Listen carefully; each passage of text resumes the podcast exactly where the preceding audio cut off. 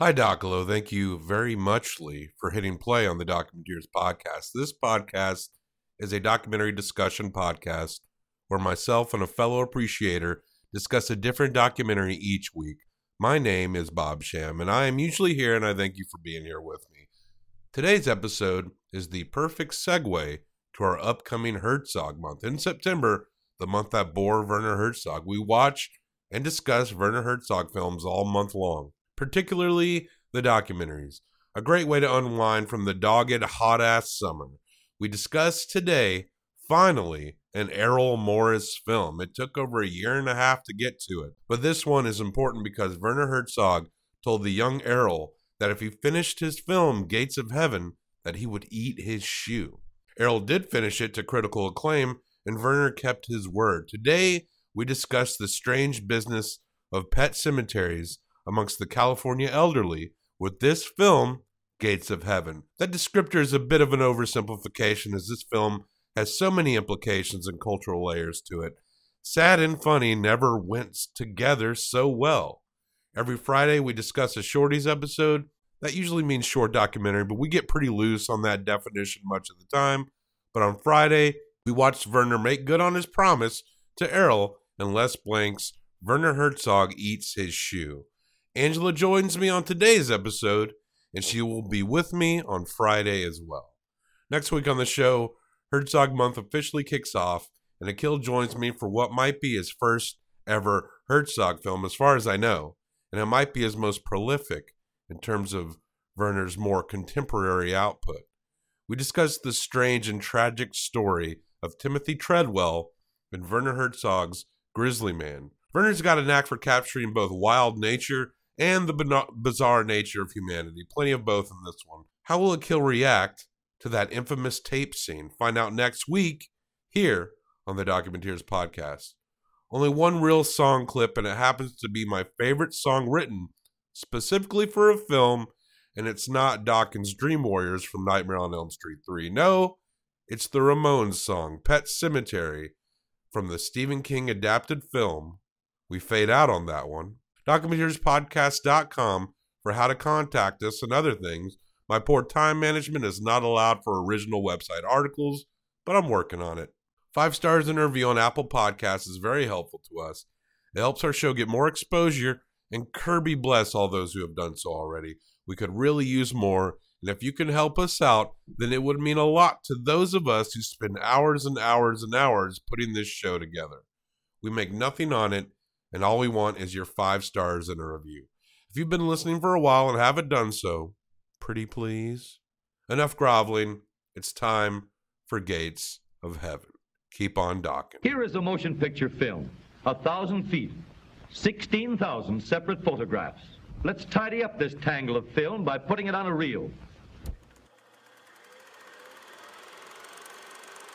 And I pulled one little acre of land right behind the house oh, I'd say a quarter mile away, overlooked the, uh, the prairie to the north, which was really a beautiful, had the lake site in the back. And I picked that as the cemetery for my own collie. Right across the street from where I lived in Los Altos was the most beautiful piece of land as far as I was concerned in the whole valley. And boy, I knew what to do with it. Make that into a pet cemetery.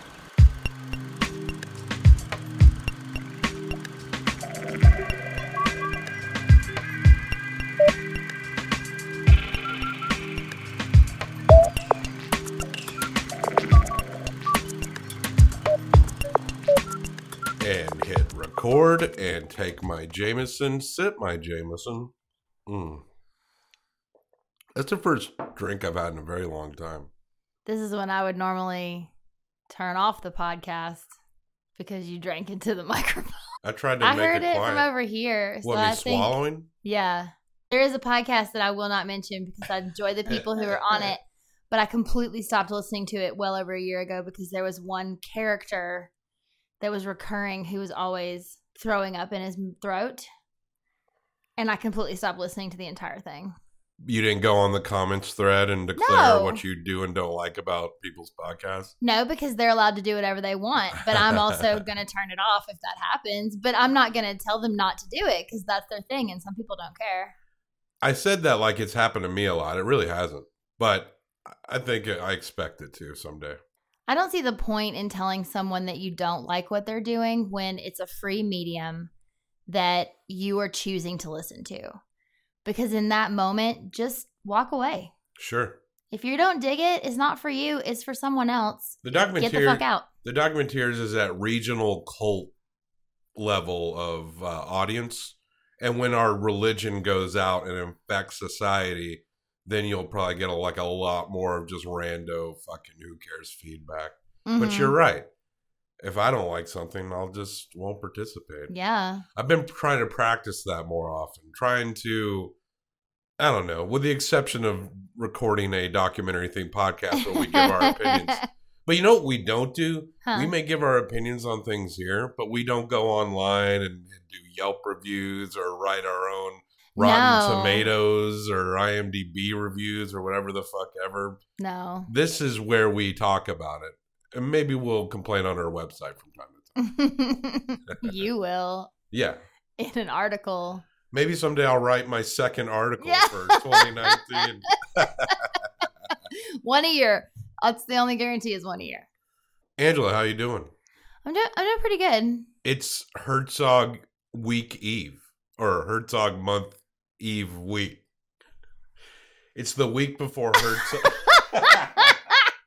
so this episode comes out the week before Herzog month, That's right. which is perfect. And this last week of August, we kind of are we're laying down the the path. This Jameson just hit me. I am real hard. not real hard. I haven't had that much, but I haven't had any a long my time. tolerance is just flat. Sure. I know that you've been sort of letting people do documentaries they've wanted to do Sure. during this month. And this is definitely one that I told you I wanted to do. And I'm really glad that we did. But I completely got it confused with something else. And I didn't realize how much I was going to cry You during this episode. now you cry through every movie, whether it's like a Madea movie or No, a I don't. Spider-Man movie. Oh, I mean, Spider Man, maybe Madea. Come on. Did you cry during Midsummer? Yeah. Okay. I definitely did. Also, I want to see that movie again. Yeah. I heard there's a director's cut coming out in August for a movie that's already three hours long. I think It's two hour. Two, it's a little over two hours. I will watch the director's no, it's cut. three, isn't it three hours long? I think that the previews were over at like nine forty five, and we got out at like twelve fifteen. You like previews, don't you? I love previews. I feel like I two and a half hours. I feel like I don't need them.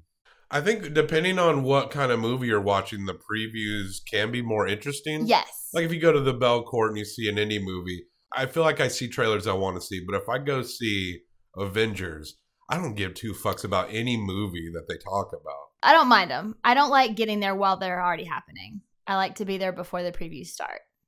Today's movie Mm-hmm. that we're discussing took us so long to get to an Errol Morris film. And We've- I've talked about how he's my favorite. yeah, we've mentioned him many times. Yeah. Uh, it- it's hard not to if you do talk about documentaries on any level Mhm. to at least mention Errol Morris in some way. I mean, he's a rating scale, and we haven't done one of his documentaries yet. Yes, he's uh, Documentary series. right. We rate in right. Errol Morris's, and we've done a couple of those. I don't know why. You know, it's Werner Herzog. We use him for our main rating system, but like half his movies aren't even documentaries. He's made as many feature films. You know, it could be Alex Gibney's or something. You know, No. Gates of Heaven. Gates of Heaven. Why did you want to watch this? So, Gates of Heaven, I got a little bit confused, I think, with Vernon, Florida.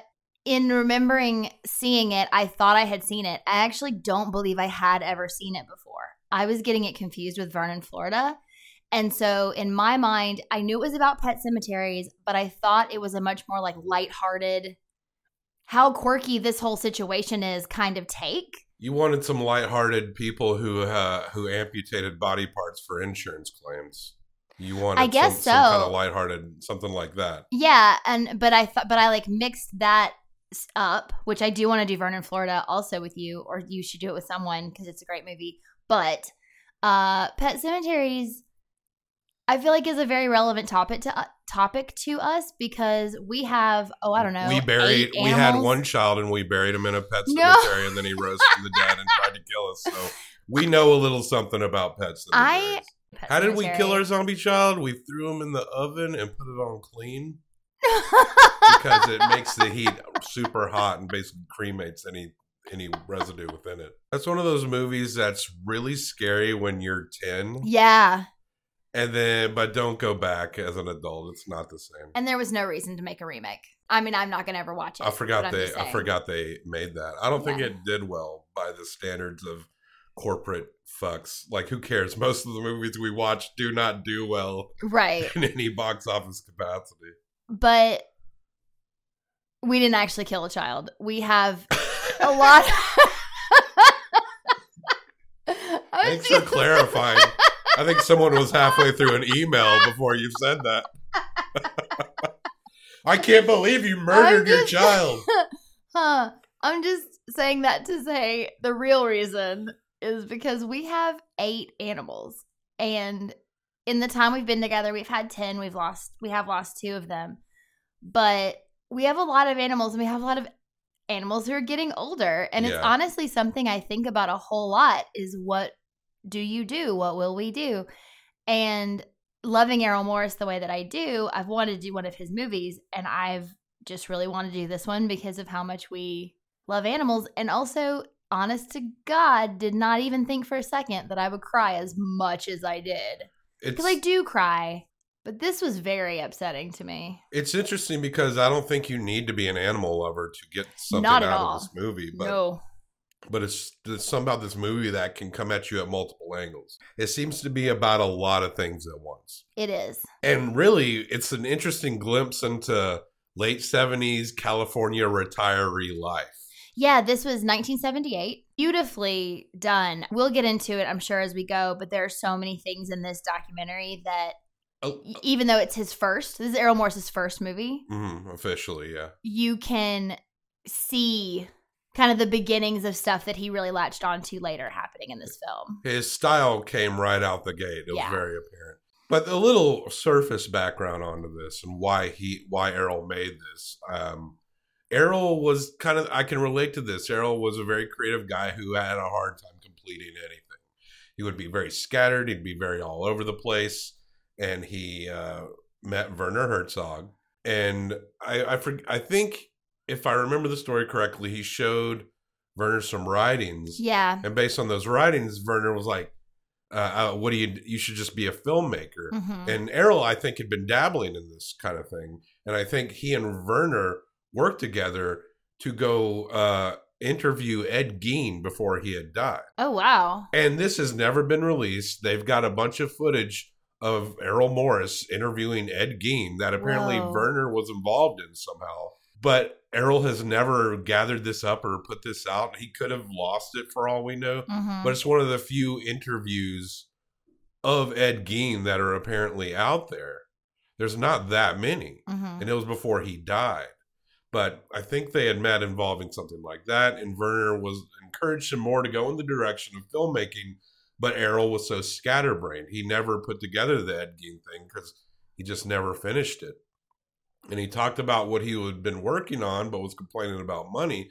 And Werner was like, yo, uh, you should make films, fuck money. And if you finish this movie, I will eat my shoe. And then I guess that motivated Errol. Mhm. And he goes and he creates and he finishes Gates of Heaven to high critical acclaim. Robert E. Robert Roger Ebert, Robert Ebert.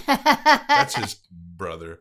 Roger Ebert fucking loved this flick Yeah. when it came out. He was it seemed the way he writes about it, it see, he seems like he was obsessed with it. Mhm. And I can see why. Absolutely. th- this this is what the, the, the power of documentaries is and this is Errol Morris does so many things so well that we praise, but he's taken something that just seems so surfacely simplistic Mhm. But with so many layers to think about and everything is yeah, if you uh, care about pets, you can or have pets like we do, you can care about it on this level.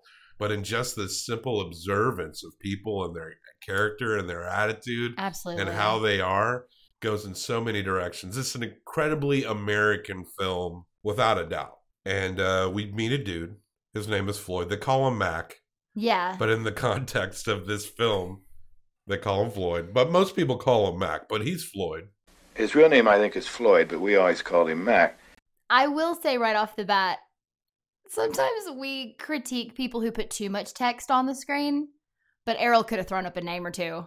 Because I was getting real confused about who was who. Because the people would be calling people by their first names, and there's one particular guy who was like sitting at a table smoking a cigar in front of a bunch of like paint thinner or mm-hmm. something, and he kept calling people by their last names. He was very formal, like Mr. So and so, and Mr. So and so had a meeting, Right. and I was like, I don't understand who these people are but also it doesn't matter because No. part of it is just who the people are that are talking. Most people aren't taking notes when they're watching movies, and we're like, "Who is this person?" Well, sure, but I I think I still would be like, I don't really know who that is. But also, again, it doesn't matter because No. So much of it is in just the way the people are telling their stories. But Floyd, he's got into something called the pet cemetery business. Yes, here in old America, you can do a pet cemetery business. I thought, well, this is going to be my project of life. I found the land, I found the need, something the old timers used to tell me years ago. To be success in this world or in life, find a need and fill it. And boy, I found the need, and I wanted to fulfill this more than anything else.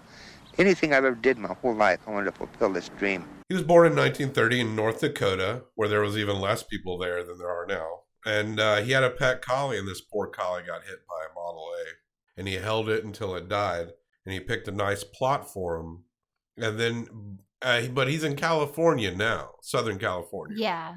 And he'd always kind of thought about this collie and had been like glad he had that place. And he thought, why don't I start a pet cemetery here? There's got to be a need for it. Yeah. He goes out into the community, starts going around, contacts like Carnation Pet Food, goes to like Safeway, goes to grooming shops and vets, and he's like, Would you be interested? He really does some good old school networking to get this going, and it's not hard. You say old school networking, but like that is networking. Yeah. Like we call that old school networking, but at the time, that's all you could do was Yeah. go up and talk to people. Write letters and go talk to Yeah. people. Yeah. But he was pounding the pavement. And this is in Santa Clara County in California. It seems like people kind of with uh, a, a little means of money. I don't know if they pay, pay rent on this property. But Floyd is pitching the pet cemetery idea like it can be profitable. But yeah. we learned that at least on Floyd's end, it's not very profitable. He's kind of having a, a hard time. the long term story of that is he he gets this partner who's this guy on a white couch. I don't know that guy's name either, but he talks about how when Floyd came to him to talk about like financing, he looked at Floyd and said, And Mac, uh, very surprisingly, said to me that uh, something he'd always wanted to do is put a make a s- or put a pet cemetery together.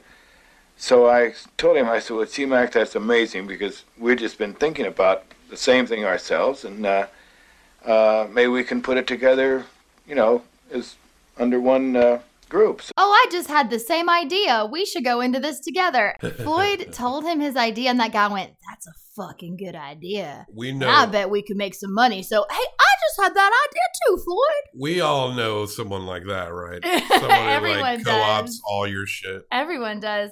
But yeah, this guy does end up talking later about how the issue is that there's nothing like this. So you can't tell a financial institution what your return on investment could even possibly be. And so it's hard to get financing because you have nothing to compare it to. You can't honestly say how many people are really going to buy into this thing. Now Floyd has some competition that he takes personal, but it's not another pet cemetery. no.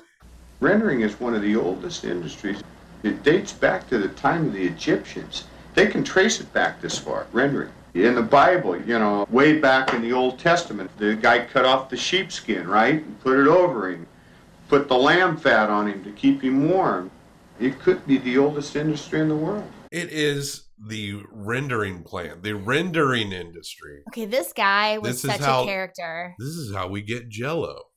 When the public got concerned about recycling, that's when the rendering industry started to blossom out, so to speak, and say, hey, we've been recycling for 500 years here. You know, take a look at us. We're we, we are recycling. Right, and gelatin. Gelatin, gummy bears, Ugh.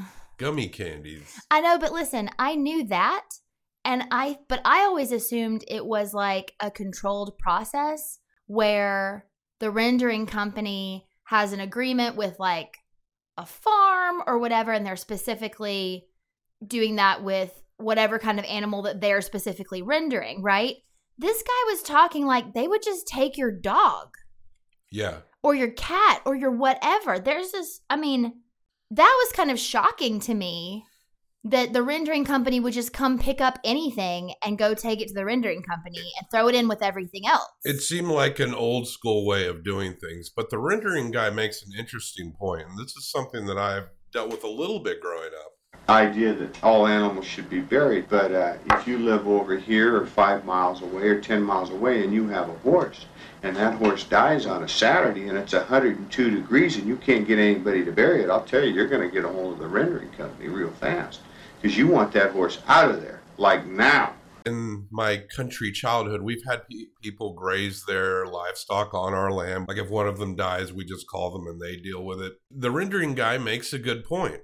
If you got like a horse yeah. that's weighs as much as five plus people, suddenly you got a problem on your hands. And you can't let a big carcass sit there. It seems weird to us that someone would just hand their family pet to a renderer. Mhm. And and a horse can be as loved as any dog or cat. yeah. But a horse is a big fucking animal. That's why it was the invisible industry. Nobody ever mentioned it, you know. Qui- On the quiet side, what those guys do out there. They boil all this stuff in pots. And stinks. And I kind of went back and forth with this guy on how I felt about him, the rendering guy or the guy in the tallow business, Yeah. as he liked, he preferred to call it. Because there were points where he really seemed like he didn't actually care. He was like, this is just my job. Then there were other times where he actually did talk about, you know, these are people's pets. We understand that these are people's pets. People really care about this. He didn't see it as anything, he saw it as something natural and in a way like recycling. We've been recycling for 500 years here. Floyd is upset by the fact that you would take an animal and use every bit of it instead of like burying it in a place where you can go and visit and like still love it. Yeah. The tallow guy was like, we are using every bit of it and making something new and good from it. And I, They're the I or- guess I do understand that. the original recycling. yeah. Floyd seems to take it very personable. He describes visiting a rendering plant, seeing piles of animal corpses. When he was a child. What is a rendering company? A rendering company. And my mind pretty exploded with the thought and remembrance of a, of a very bad nightmare, a dream of hell. he describes it like it's hell. Yeah. And and uh, and it's weird to us to imagine someone handing their pet to a rendering. yeah. It seems like I mean, in my experience, growing up with animals, both sides of my family are pretty big on animals. hmm So, but when I was growing up, a pet died, you didn't call a rendering plant, No. nor did you take it to a special pet cemetery. You buried it on your land. Growing up, there was a plot that wasn't really strongly labeled, but it was an area where a lot of our family pets growing up, where we buried them. Oh man, that Brian and I were talking about this the other day. The place where we grew up, third grade until I graduated high school, the whole back left corner of our yard was a pet cemetery. Yeah. I mean, there were dogs and cats and hamsters and mice and all kinds of stuff out there Sure. because everything you had, I think there was a chick out there. Like it was just, you know, that's where you did it. You put it at your house. I mean, funerals are for the living. It can be frustrating when we see things that seem to be misrepresented Mm-hmm. after they're gone.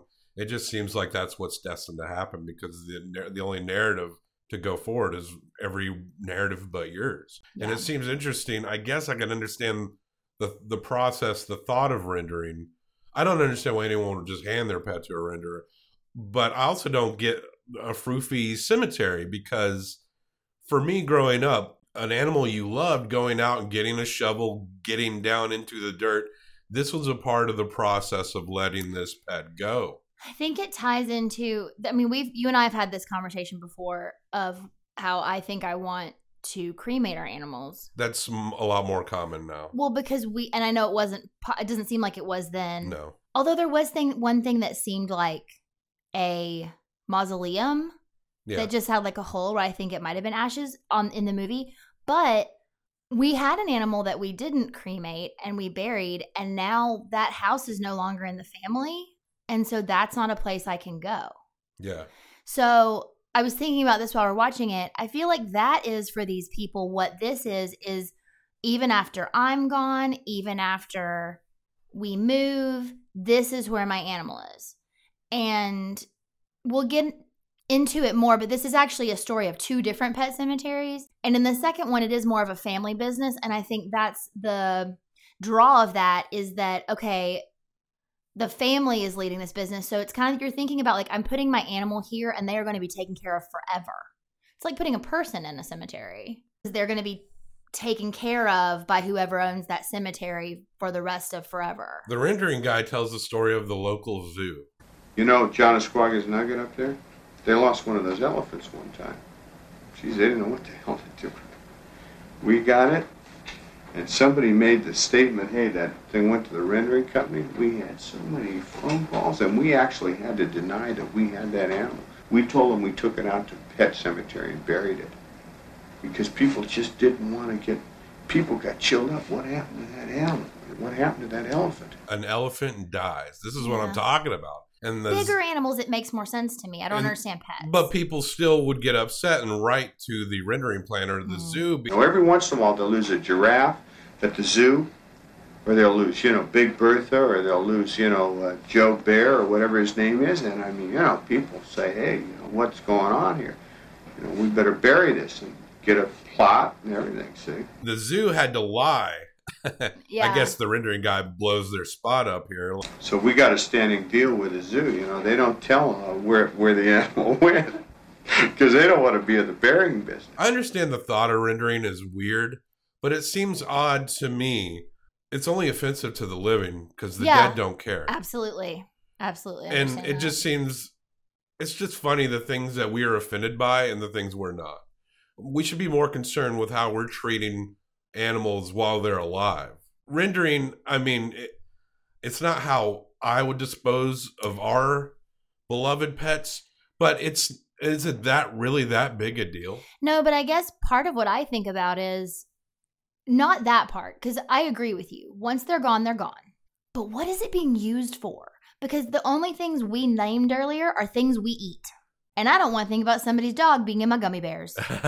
That is more, and again, that's me. I'm the living one. I'm concerned about dogs and gummy bears. I don't want that. I don't think that happens. i think it's more like pig and beef tallow for gummy bears It but that's a good question in the way this guy was talking, it's like everything just gets thrown in together and you do what you do and you use it. Like that was what was a little upsetting to me was just do you think it's like animal food flavoring and shit like that I think you know what? I think it is. what? I think it's quote natural flavors that are in food. yeah yeah I always get real creeped out by that and natural love that. flavors. a, a word that means nothing. yeah. My piss is natural. If I peed on uh, a chicken, some chicken before I served it to you, It's I could say that flavors. there's natural Yeah. flavorings on it. Do you notice that behind that guy there was like a weird? It was like a half an image of a, of the Last Supper where they were like Stick figures? outline, kind of stick figures. Kind of looked like a Keith Haring doodle of the Last Supper. I noticed it and I it didn't occur to me that it was the last supper. environments, rooms that people are sitting in. I think they're everything that you see, the people in the stories are as true and real as they can be. hmm But I've but the things the environments in which they're all positioned in, I don't know if it utilizes things in their life in a very specific way, but everything is framed very like this guy is sitting in front of that picture and then you get another character we'll meet later who's just sitting by a bright red phone and then Uh-huh. you see him again later with plaques all over the back wall. I think a lot of these scenarios are particularly set up for the shot. Well, uh, two comments on that. I think I think these are scenes from these people's lives. But I think Errol has very specifically picked these like rooms or setups. These had to be at least things that these people owned or in their own homes because he had no budget. Right. He wasn't buying or setting things up or like I mean, I guess he could have said, "Hey, can we shoot by your pool this afternoon?" I think yeah, I think it was like I see you have all these plaques. Can we put them all on this one wall and Sure. film you? Sure. I think it was something like that. Maybe. Errol Morris is not afraid of subtle manipulations, and that's what most documentaries are. And I think there's at some level Errol embraces that. I, I agree. And I think it's important to him that the environment that they're in, if it is not their own, represents something about them that he's wanting you to notice or he's, you know, that trying to show. It's weird. This first guy, Floyd, when we first see him, he's in a couple different places. He is under a willow tree, a weeping willow tree, which I love from my childhood. But I thought it was interesting that, That he's tree sitting that you saw was from your childhood. yeah, that exact tree I used to play under when I was a kid. Um, but we had like a someone we called an aunt who I don't actually think was an aunt. You know, like one of those kind of people that we used to go to their house sometimes when we were kids, and there was like a weeping willow tree there, and I thought it was amazing. But he's under a weeping willow tree, and then he tells this story about how his collie died. Afternoon, we came back from uh, hauling bundles, thrashing, you know, you know going. And uh, an old Model A came up the road and struck my collie and killed it. I never did catch him, but I grabbed my collie and I held him in my arms until he died. When he starts talking business, he's in like an indoor setting. This was funny. Bronze baby shoes. Do people still do that? Because that was a thing from my childhood is people bronzing baby shoes. There was a pair behind him. I think that's something that's fading as generations go forward. Yeah, I wondered like would a young person watching this be completely confused by why that man has tiny shoes on his counter? But yeah, this guy that we meet in front of this photo of the last supper or this drawing of the last supper that's very Random. yeah, he starts talking about how he got into the business with Mac, and there's like a couple guys involved, and how he furnished a station wagon and he made little caskets, and everybody was donating furniture. Like it was a very sort of let's just pull it together, do the best we can. And for Mac and these other guys, the guy I mentioned who was sitting in front of like paint thinner, smoking a cigar, everyone was smoking, by the way. It was a passion project for these men. The guy on the couch who was talking about financing, I don't think it was a passion project for him. He wanted to make some money. And they talk at one point about how they would take any animal. They had snakes, rats, monkeys, mice, hamsters, obviously dogs and cats. He tells some terrible stories about different animals having died Yeah. and the ways they died. Because the other thing Errol does, and there's a few people in the movie who really get into this, and this is something we see through his career as he moves on, is he just lets you talk until you will stop talking. He won't ask you a question, he'll just keep the camera on you. And there's something I think in us all who feels if you're in that sort of situation, you have to keep talking. So you just keep thinking of other things to say. Yeah. And that's when you get like bizarre stories about a woman who accidentally put her cat in the dryer. It seems like a lot of people that we see who do this are very well to do. I think most poor people are just going to bury their own pets or send them to the rendering plant. Yeah, I feel like the people who said yes to Floyd were involved in this. Yeah. And I'm sure there were a lot of people who said no. Because honestly, if you don't have a rich friend who wants to make this part of their life and put it on their property, if you just ask someone with a lot of land, can I make a pet cemetery at your house? They're not going to say yes. Look, I guess it if all you don't know who this guy is, I mean, and well, basically, what ended up happening is they lost a bunch of money, and Mac somehow got sued, I guess, for part of it. It got a little fuzzy as to like what happened financially and legally with this whole situation, but the guy on the white couch talked about how they eventually just had to give the land back to the people who owned it. The they just basically owners. had to say, we just need to cut and run. The guy in the red shirt, I wrote, I think he was the guy in front of the Last Supper photo. Oh, him alone, he lost thirty thousand dollars in nineteen seventies. That's I mean, yeah. I don't even know what that is now, but I it would we would die. It's got to clear a hundred grand. they do this thing, and I really wanted to talk about this too because I this is a total setup. The guy talks about how for him, it was always heart over money.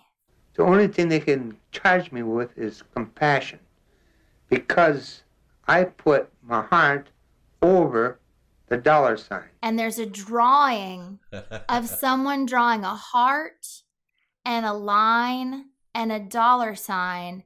And then I looked at Mac's hands, Floyd's hands in the next scene. That was not his hands. no, that that's. I don't know who Errol Morris got to draw that photo, but he got somebody to draw that photo. There's another part where the hands holding a pet photo is different from the hands that you see handing the pet photo. Because they're just later he was like, Can I just get a shot of that? Yeah. And just like took it from someone. But it was a good shot. It was worth it. Now, this is an important scene. We see a lady uh, and her dog.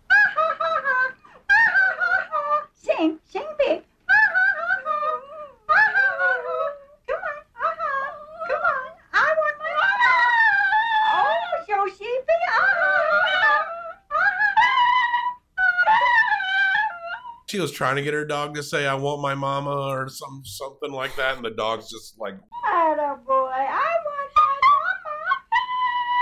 I want my mama. Are you sheepy? We sing loud. Ah,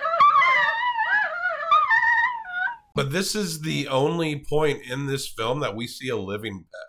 You oh don't shit. you don't see a living pet at any other point in this movie. That's right. But we talked to another lady who lost her poodle. She- It's very sad how she describes how she misses I know. the poodle. And Floyd talks about the trust of pets. When you turn your back on a human, you don't know that person. But my little dog, I can turn my back on my little dog, and I know he's back there. He's my little friend. He's not gonna jump on me or bite me or anything like that. But human beings cannot be this way. Mhm. But we were talking about that land.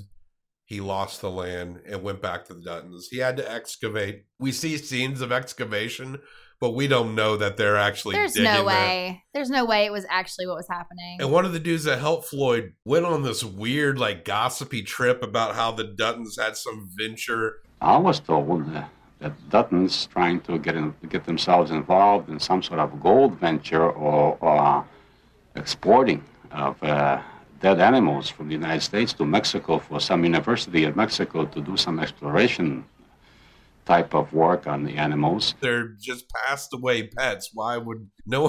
Who would want to just excavate? Mr. Robert Dutton had convinced uh, Mrs. Uh, Ken Dutton to have her child born in uh, Mexico. So he would be a Mexican citizen, and under those pretenses, he could have a business uh, in Mexico and control it. It made no sense and was probably full of shit. They're trying to keep the pets there, obviously, when the Mhm. Duttons got the land back. And that Dutton wanted to be like, why don't you just do mass graves, like multiple in one? yeah, he wanted him to basically bury animals on top of each other to save space. He obviously excavated them, like Bobby said. And that's when there became the she said, she said Yeah. back and forth for a minute between, we'll call her the lady with the dog And the poodle lady. and the poodle lady. Mrs. Billingsley uh, came out to the cemetery and said that they had moved the stone on her animal. And I said, How are they going to get the animal out of the grave, the casket out, if they don't move the stone? And she said she didn't want her animal moved. I loved it how you just had to pick it up in context. She just started going, And I said, asked her if she had signed a release, and she said she had signed a release. Then she said she hadn't, so I don't know. I can't swear to that. And but I made up my mind I, I wasn't going to fool with her. she got all She went down and talked to Mr. to Robert Dutton, and then they. I sat in the car waiting for his son. I was supposed to sign the release to let my dog go, and uh, and then I saw both of them look my direction, start laughing like it was just a big joke. Miss mad about Big. it. She isn't going to cause me any trouble because I ain't going to pay any attention to her. She just wanted to be noticed. She just wanted to be Miss Big. And here we've got all of these other poor people that really needed help.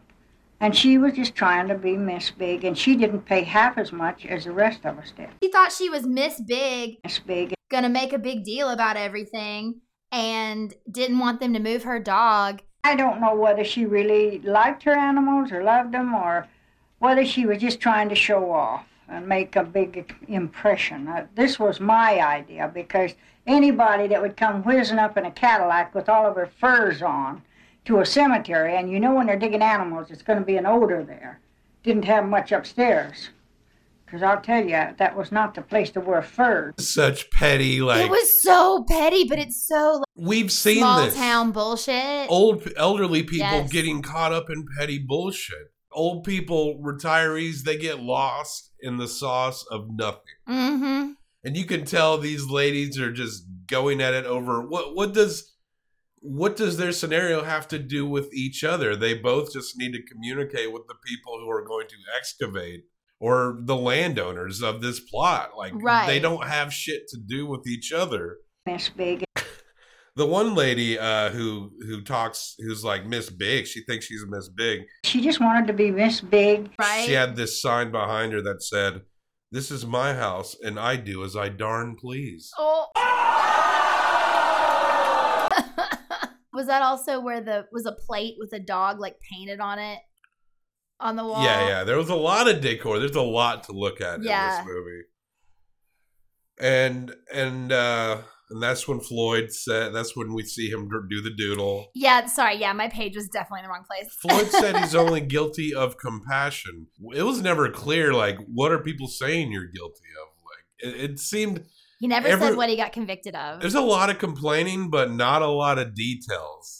It seemed like everybody was just kind of speaking around something. It, it was very strange. The lady in the red apron. Yeah. She's sort of the in between before we get into the second story. This is really all we're going to see of Floyd. We don't meet him again. But there's this lady in a red apron, and she's sitting in a doorway of her house. She talks at first about how she's surprised they're moving that cemetery.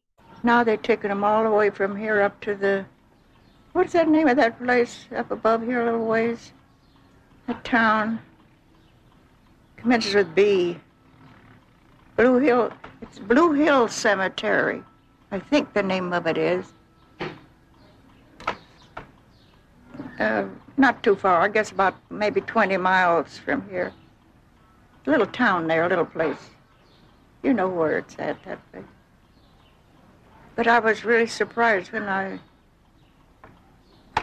heard they were getting rid of the cemetery over here. We're going to put in buildings or something over there. And then she talks about how she can't get around very much anymore, but her condition is real. She really does have an issue. Ah, well, I know people have been very good to me, you know, Ron. Well, they seen my condition. I guess that's what they're sorry for me. But it's real, my condition is. It's not put on, that's for sure. Boy, if I could only walk, I could only get out, drive my car, I'd get another car. Yeah. And my son, if he was only better to me.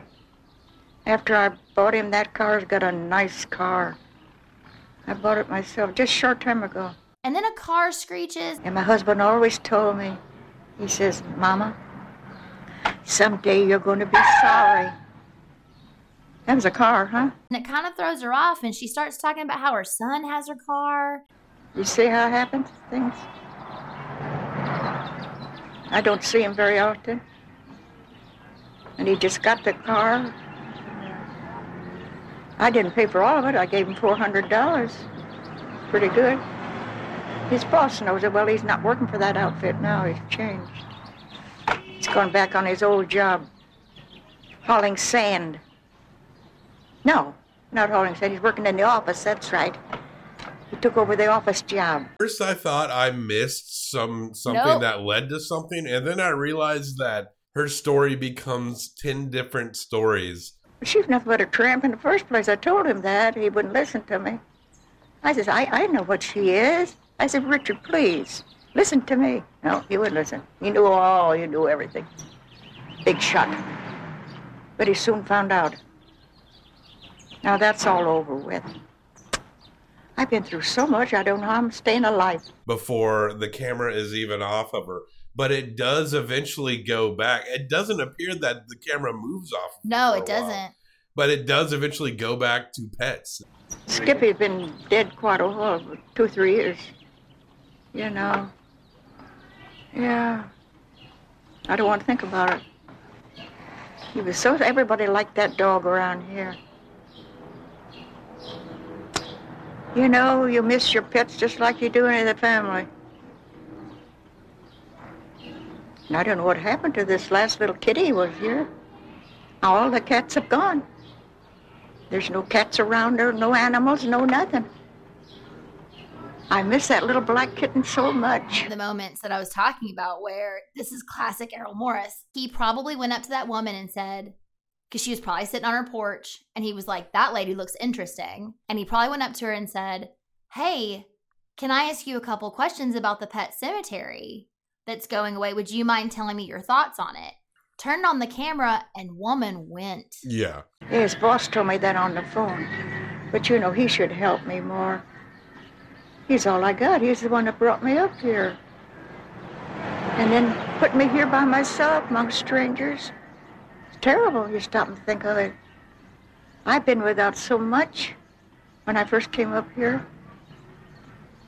And, uh, And she was hanging onto her change purse the whole time. Yeah. Which I thought was such an interesting little tidbit because that's kind of a thing that I've seen older ladies do. Like they just like keep their wallet next to them. My nanny always kept her money in her bra. So she didn't have to clutch a change purse. She always knew where it was. Gross. Sweaty tit sweat dollars. Hey, she was perfect. Mine's not, but I, but I, I'm sure but she I love the fuck out of her. But she I'm is sure far was. from it. Now Floyd's business it had to be moved. You you couldn't call it a, a success as much as his heart was into it. Mm-hmm. And in America, it's got to be considered some monochrome of success to have any value for existing Mm-hmm. because that's just how it is. But let's move to a pet cemetery that is relatively successful, ran by a couple called the Harberts. And we see a nice little setup, a few seats outside of a couple of plots, and like a flag waving in the wind. This is in another part of Southern California because you can see like the desert patches Mhm. but the squares of Pet Cemetery have like grass, manicured grass. Mhm. You have to water your grass for it to maintain in Southern California. Oh, It's- yeah. It's really fucking stupid for a region of the US that is very susceptible to drought. No one should water your fucking grass. Let your grass die. If it's if it's dry, then it'll go. Like who gives a shit? And when it's so obvious that everything around that they're not watering, they're not Um, paying no. attention to. They're like these lush little patches. And that's what people are paying for is for their dogs to be put to rest in this like beautiful little spot. Now, they've come up with the perfect name. You can't get a name better than this, Angela, all right? We just all agreed that we couldn't come up with a better one than Bubbling Well Pet Memorial Park, which has a lovely sound. The Bubbling Well Pet Memorial Park. Lovely, refreshing spring water, and it has a, uh, a meaning of life and um, um, purity and all of the good things that we all um, like to think about. Doesn't get better than that. I thought the lady was going to say Gates of Heaven. Bubbling Well Pet Memorial Park. I did too. I was ready for it. And then when she said that, neither one of us could understand her because we were both listening for Gates of Heaven. I got the perfect.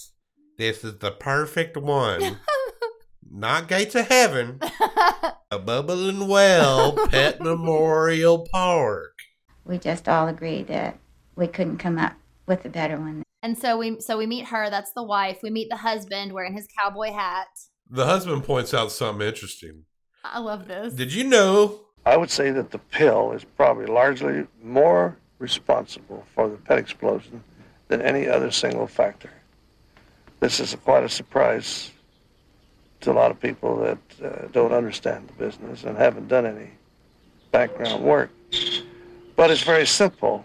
Now, he may have had like a very old school way of looking at it. Today we have a different pattern. Today the husband and wife both work, and they want to prepare themselves with a home and some of the things that they'd like to have before they start a family. Well, this is just fine from a planning standpoint, but nature can't be put aside. So when the young mother comes home, she has to have something to fondle. It's not wrong. It's not wrong. this guy might his ideas might have been ahead of his time. I got the vibe that this guy has made his money in many other ventures. This pet cemetery thing is just a part of I feel like this is his retirement slash legacy because they do bring their sons into it. But explain explain his uh, justification for that statement. The pill is responsible for the pet explosion. because people got to work. It's harder not to work. Uh, you have to work to get by. Women have started working more. Yes. And there's a good reason for that. And I mean, just think about today now where most jobs are like paycheck to paycheck. It's very hard. You have very few people make enough money to support a whole household singularly. That's an interesting point that he makes. So, but biologically, that need to to uh, fondle something, She has to have something to fondle, they need a pet to fondle. to take care of, to fondle, They're waiting to have children until later because the woman is working. fondle, So go get yourself a little kitty cat or a dog to fondle fondle.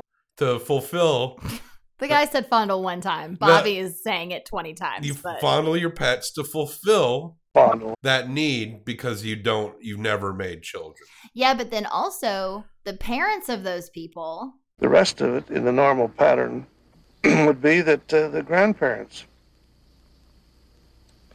would have children, grandchildren, to take care of, to fondle, and, and to help to rear. And this would satisfy their need for love and giving of love and receiving. But when this has been set aside for five, six, seven, or eight years, what do they do? They get a pet. Now we're talking about both sides of the family. We're not talking about just one.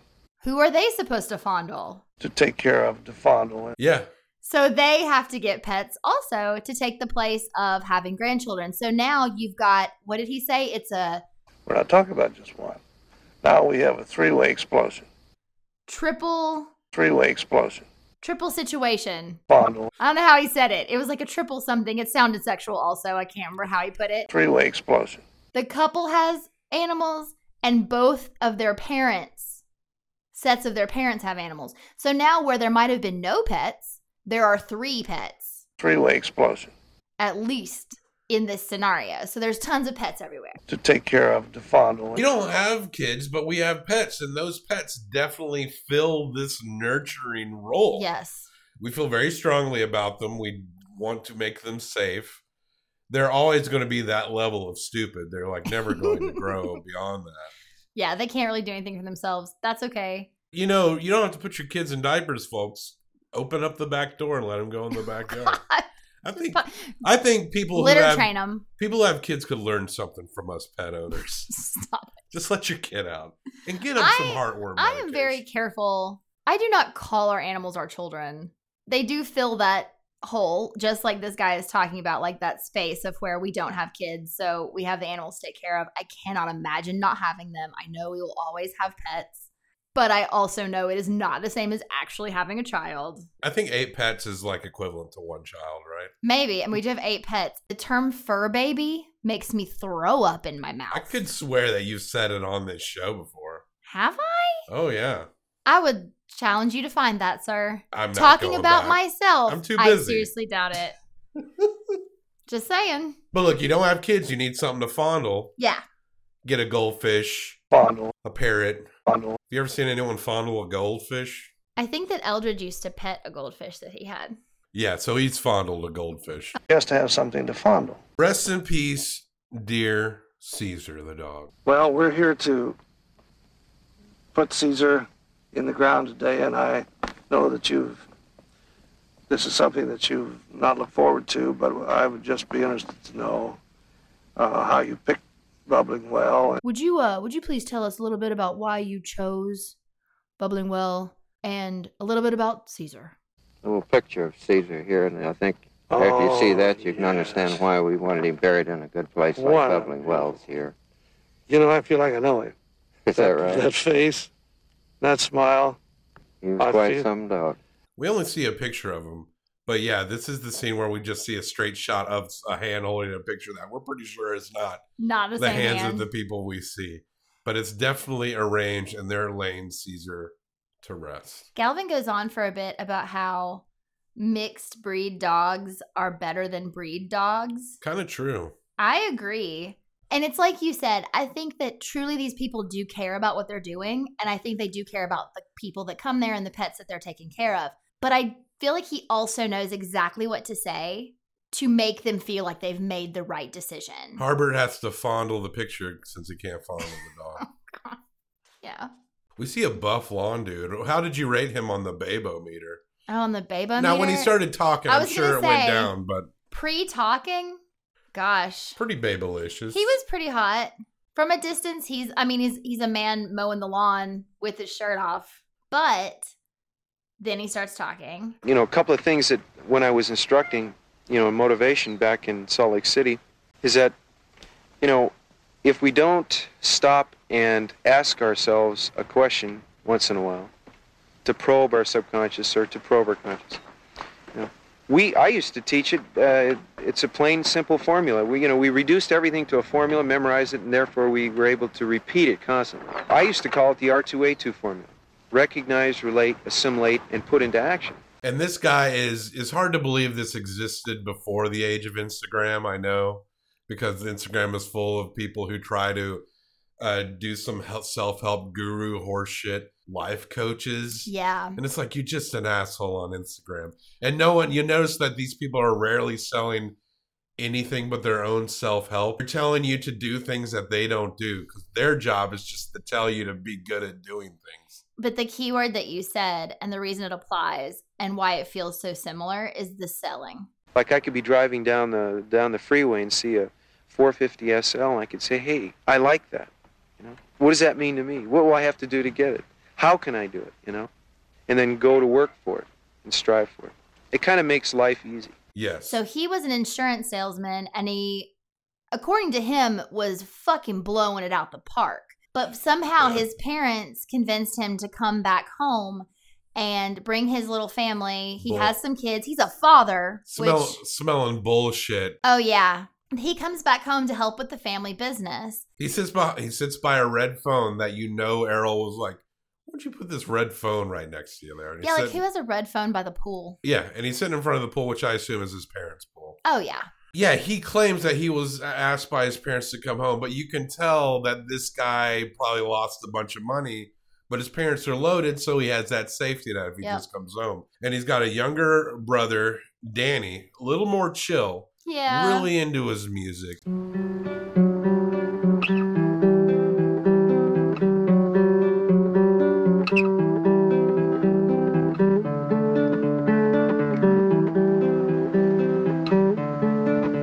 Personality.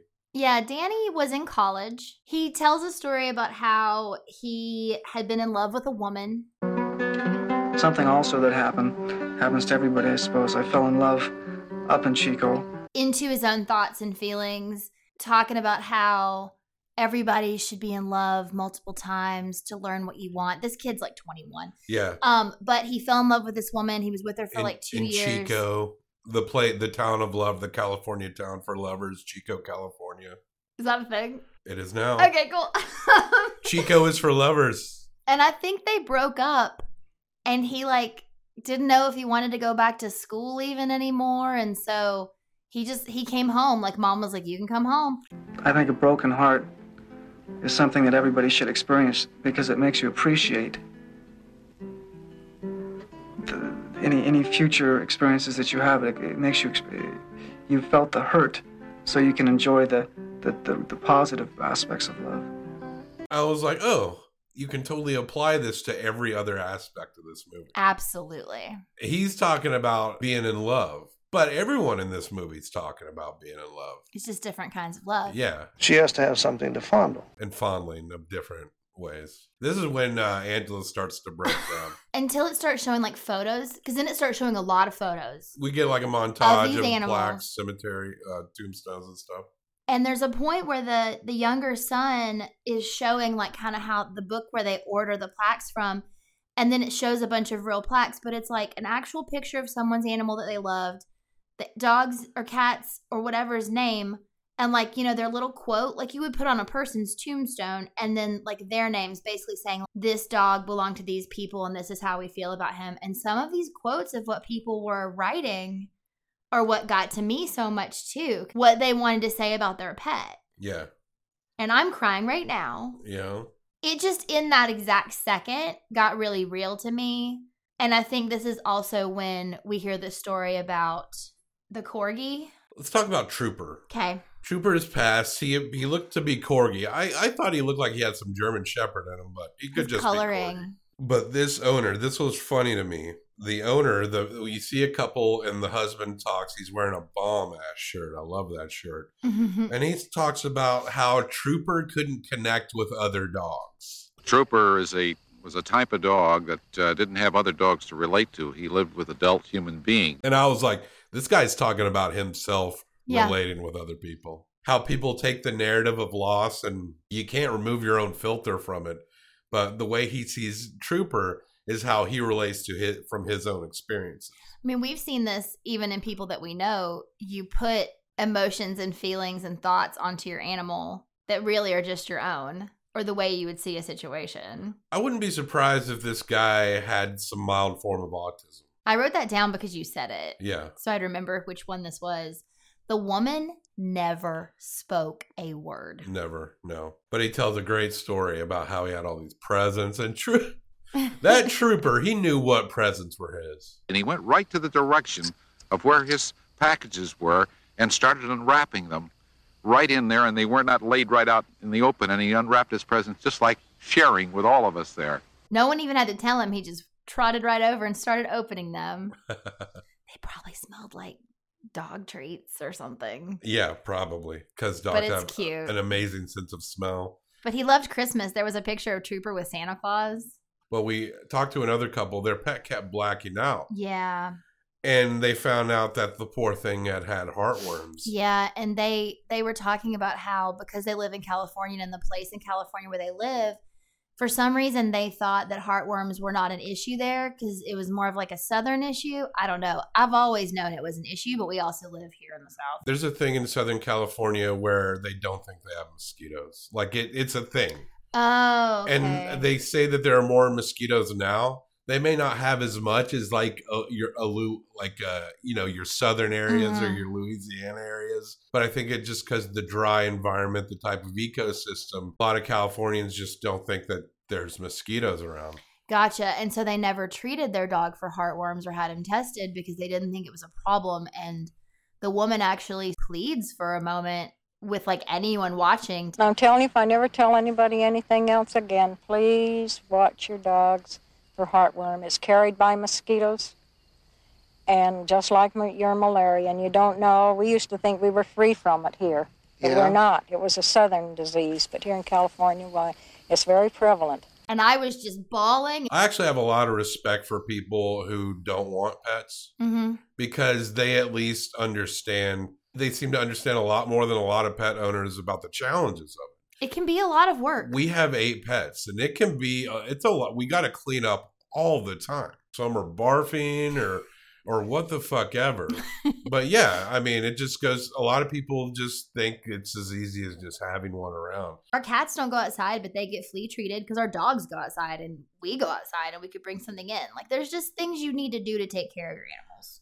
we go back to the older oldest son who's constantly talking about um seminars and bullshit like that Mm-hmm. and who you can tell is like a loser I'd look at a, a job that had to be done, and he'd say to me, you know, nothing's impossible. You know, that always stuck in my craw. I couldn't believe it. You know, nothing's impossible. Well, I kind of learned that when I got in the insurance business, that everything is possible. It's just that you have to look at it with the right frame of mind, and that's important in your mind. Danny talks about how they have to sometimes preserve the pets for the owners to bury them. You know, things will get matted up when they're in the freezer and they have to like brush dead pets. But the older brother, you can tell he's a little resentful. He's not, he does not have seniority over his younger brother because his younger brother has been engaged with his parents' pet cemetery business for a for quite a while and the older brother has just has just come around. The younger brother is basically his boss. He's like the number two. Yeah, and and I I think I understood the timeline differently. I thought that the older brother came back first, then the younger brother came back, but the younger brother just cared a lot more and paid a lot more attention. And so that was even maybe more resentful for the older brother because The younger brother probably works hard because Yes. all he seems to care about is music. And other than that, he's out there doing labor and making sure everything looks right. Meanwhile, the older brother's going around lecturing everyone on how to be the best them that they can be while he's probably has next to nothing and has to use his parents' safety net to even like feed his fucking family. And I'd specifically designed my office so that I could display the maximum trophies on walls and stuff. And I'd bring this guy in who had probably been making maybe 9000 a year or less. And I'd bring him into this, this office with nice furniture and uh, he'd see these trophies and he'd, geez, you know, they just, they, you know, they were taken away. And it's kind of like flaunting it, you know, I guess. And uh, to hire him, you know, all I did was just tell stories about what each trophy meant to me and what it could mean to him and if he'd like to increase his income and, you know, his, his future. obviously the younger brother is doing better. The older brother at one point talks about how a few months ago I wrote my younger brother a letter. Oh god. Like I wanted to write him a motivational letter because he seems to not have any motivation to do anything. He's your boss, dude. He's the boss. He's happy. He's making music. He's gonna end up being in charge of this whole company. The older brother, his name is Philip. I, we didn't catch it for a while. Older brother is Philip, younger is Danny. Oh yeah, Danny. And Philip talks about how tells a story about how he tricks people into a motivational seminar. So I don't know how Philip is right now. I'm sure he inherited all of his shit his parents got. So he's but he's tricked himself into thinking that he's made all this when in reality he has not. Yeah. It's his, his dad's the innovator. You're just there to pick up. And your brother's more liked because he's not pretending that like he's like the captain of money. Philip's also the one that you talked about earlier, who is sitting at a desk at one point with a fuck ton of plaques around him and behind him. yes. But he hasn't been there for God knows how long at this point, and he has a room somewhere in dude- this house covered in this shit. Dude's mowing pet cemetery plot. So you put that stuff in a box. no no shade on that, but he's but I am shading him because he's talking like he's above everything. Yeah. And his hippie ass brother has to tell him how to weed eat Mhm. because this guy is so fucking full of shit, man. I did notice at the beginning when he was looking hot, whatever, mowing, he wasn't doing a good job of mowing. Yeah, yeah. He seemed. I was like real critical of his mowing techniques. So it did not surprise me later when it said Danny had to tell him how to how to do those things. I love that scene where Danny's just sitting in his room. The music's just playing, and he's just sitting there.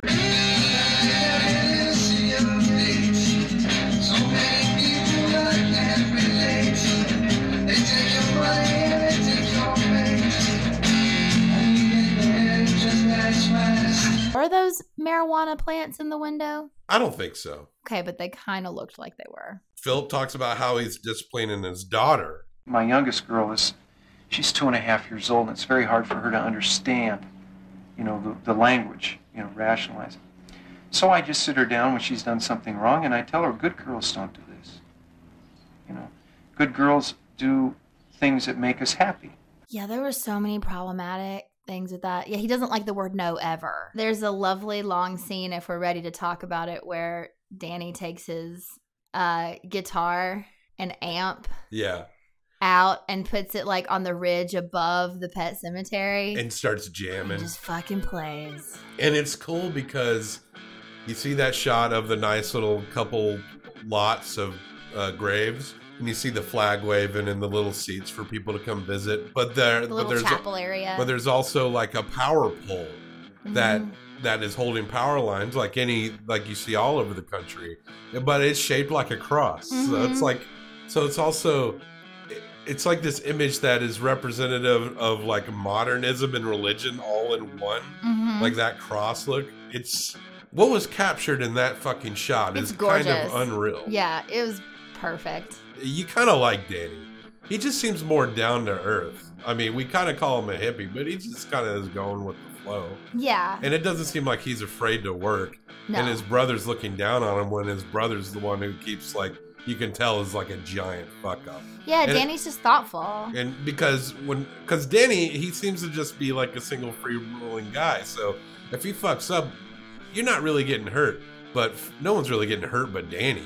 But if Philip fucks up, he's got a kids and a wife that he's like he's fucking up for everyone around him. Mhm. And you can tell that Philip's just the kind of guy that never says, you know, maybe I was wrong about that one. Yeah, no. You know, never. maybe uh maybe this wasn't a good idea that I did this. You could just tell that Philip is not that kind of guy. And that's that film. Yep. Gates of Heaven, the OG classic by Errol Morris and Angela.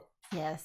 We don't rate documentaries in a Herzog rating scale. Speaking of Herzog, remember earlier when I told you the story of how Her- Her- Werner Herzog told Errol he would eat his shoe Yeah. if he completed this film? I do remember that. This Friday for our Shorties episode, Les Blank made a film of Werner doing just that. Mhm. So the Shorties this week to lead us into our second annual Herzog month, will we, we will be discussing Werner Herzog eats his shoe, and it's easy to find on the internet. So do it. And then after that, it's Herzog all motherfucking month long for September. Because that was the month he was born. Happy soon to be birthday, Werner. Happy birthday, Werner. But we don't rate documentaries and stars. We rate it in Herzogs. Yep. You're going to give this one through five Herzogs. I'm going to give this one through five Herzogs.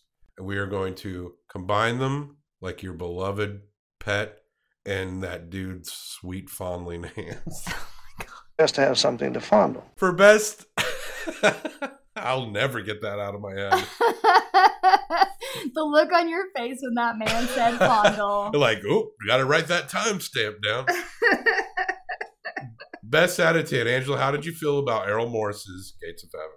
You know, I love Errol Morris. I have loved him for a long time. I was obsessed with the series that he did before we even met each other. I wasn't watching that many documentaries, but I, I knew I loved him. I loved Errol before I knew really who Herzog was. This being his first movie, it was just so cool to see so many things that he uses later. Again, the leaving a camera on someone and just letting them talk, seeing where that goes. Even though this was one film about one topic, it was episodic in that it was two different cemeteries and he didn't intertwine the stories. He told one story, he had sort of a middle, and then he told the other story. Like you said, it was so much bigger than just about pet cemeteries. It was a slice of life in this space and time.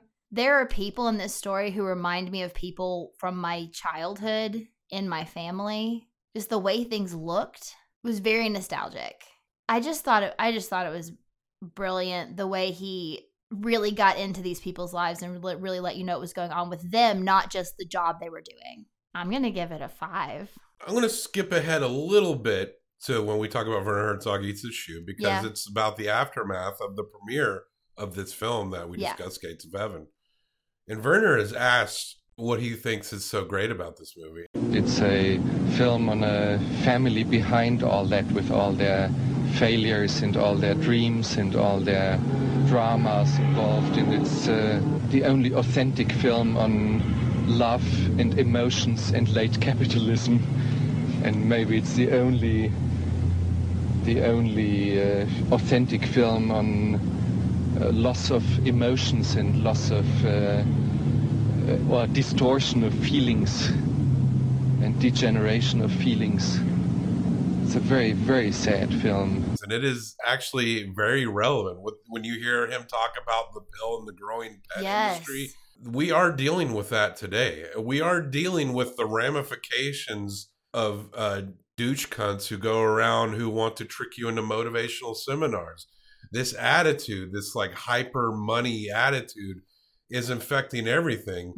And it doesn't make people successful to act like this. It means that they're ignoring their own failures. There is both aspects of love in this movie, Mhm. and then there's like signs of poison in this movie. And it is incredibly fascinating how Errol manages to capture all of that. I mean, we're probably the millionth people to say this is a great film. Mhm. This truly is a great film. And if you've never seen Gates of Heaven, you should seek it out and do yourself a favor.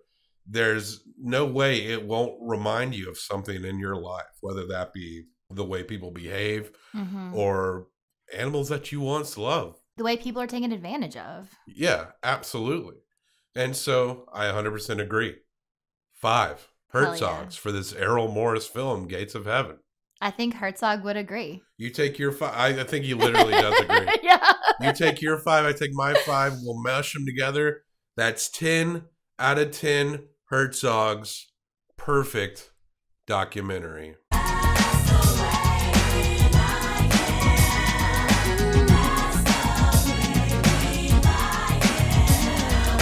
Don't go chasing waterfalls. Is that the right song?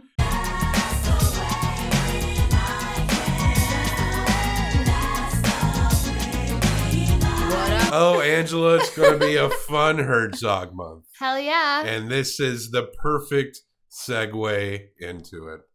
And uh, come come back Friday, where we're going to see uh, Dr. Werner uh, in the aftermath of the then premiere of this movie in 1980. I don't know. I'll see if I can make it on Friday. All right, I think you will. Check. I'll check my schedule. I think you'll be here.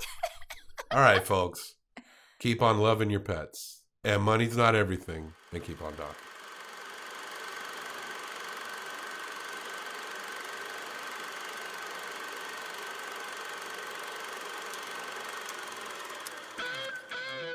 Now they're taking them all the way from here up to the. What's that name of that place up above here a little ways? A town. Mentions with B. Blue Hill. It's Blue Hill Cemetery. I think the name of it is. Uh, not too far. I guess about maybe 20 miles from here. A little town there, a little place. You know where it's at. That. But I was really surprised when I heard they were getting rid of the cemetery over here. We're going to put in buildings or something over there. Oh, well, I know people have been very good to me, you know. Ron. Well, they seen my condition. I guess that's what felt sorry for me. But it's real, my condition is. It's not put on, that's for sure. Boy, if I could only walk, if I could only get out, drive my car. I'd get another car. Yeah. And my son, if he'd only better to me. After I bought him that car, he's got a nice car. I bought it myself just a short time ago. I don't know. These kids. Sometimes the more you do for him, he's my grandson, but I raised him from two years old. And my husband always told me, he says, Mama, someday you're going to be sorry. That was a car, huh?